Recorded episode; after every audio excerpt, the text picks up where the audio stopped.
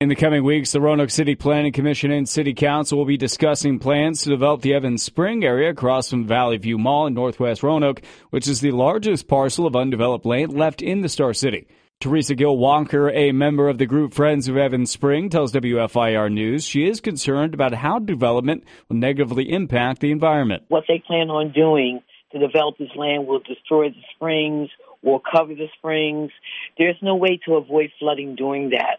And with all of these plans that they're coming out with, no one can give us an engineering report to show what damage will be done. Gil Walker also believes developing the Evans Spring land will cause some Northwest Roanoke residents not to trust the word of city leaders. And when you have decades of action not speaking for the African American community in the city of Roanoke, it's a little hard to trust. And one of the major thorns in our side is that over 90% of the people that live in Northwest that are African American were the people who were removed from Northeast.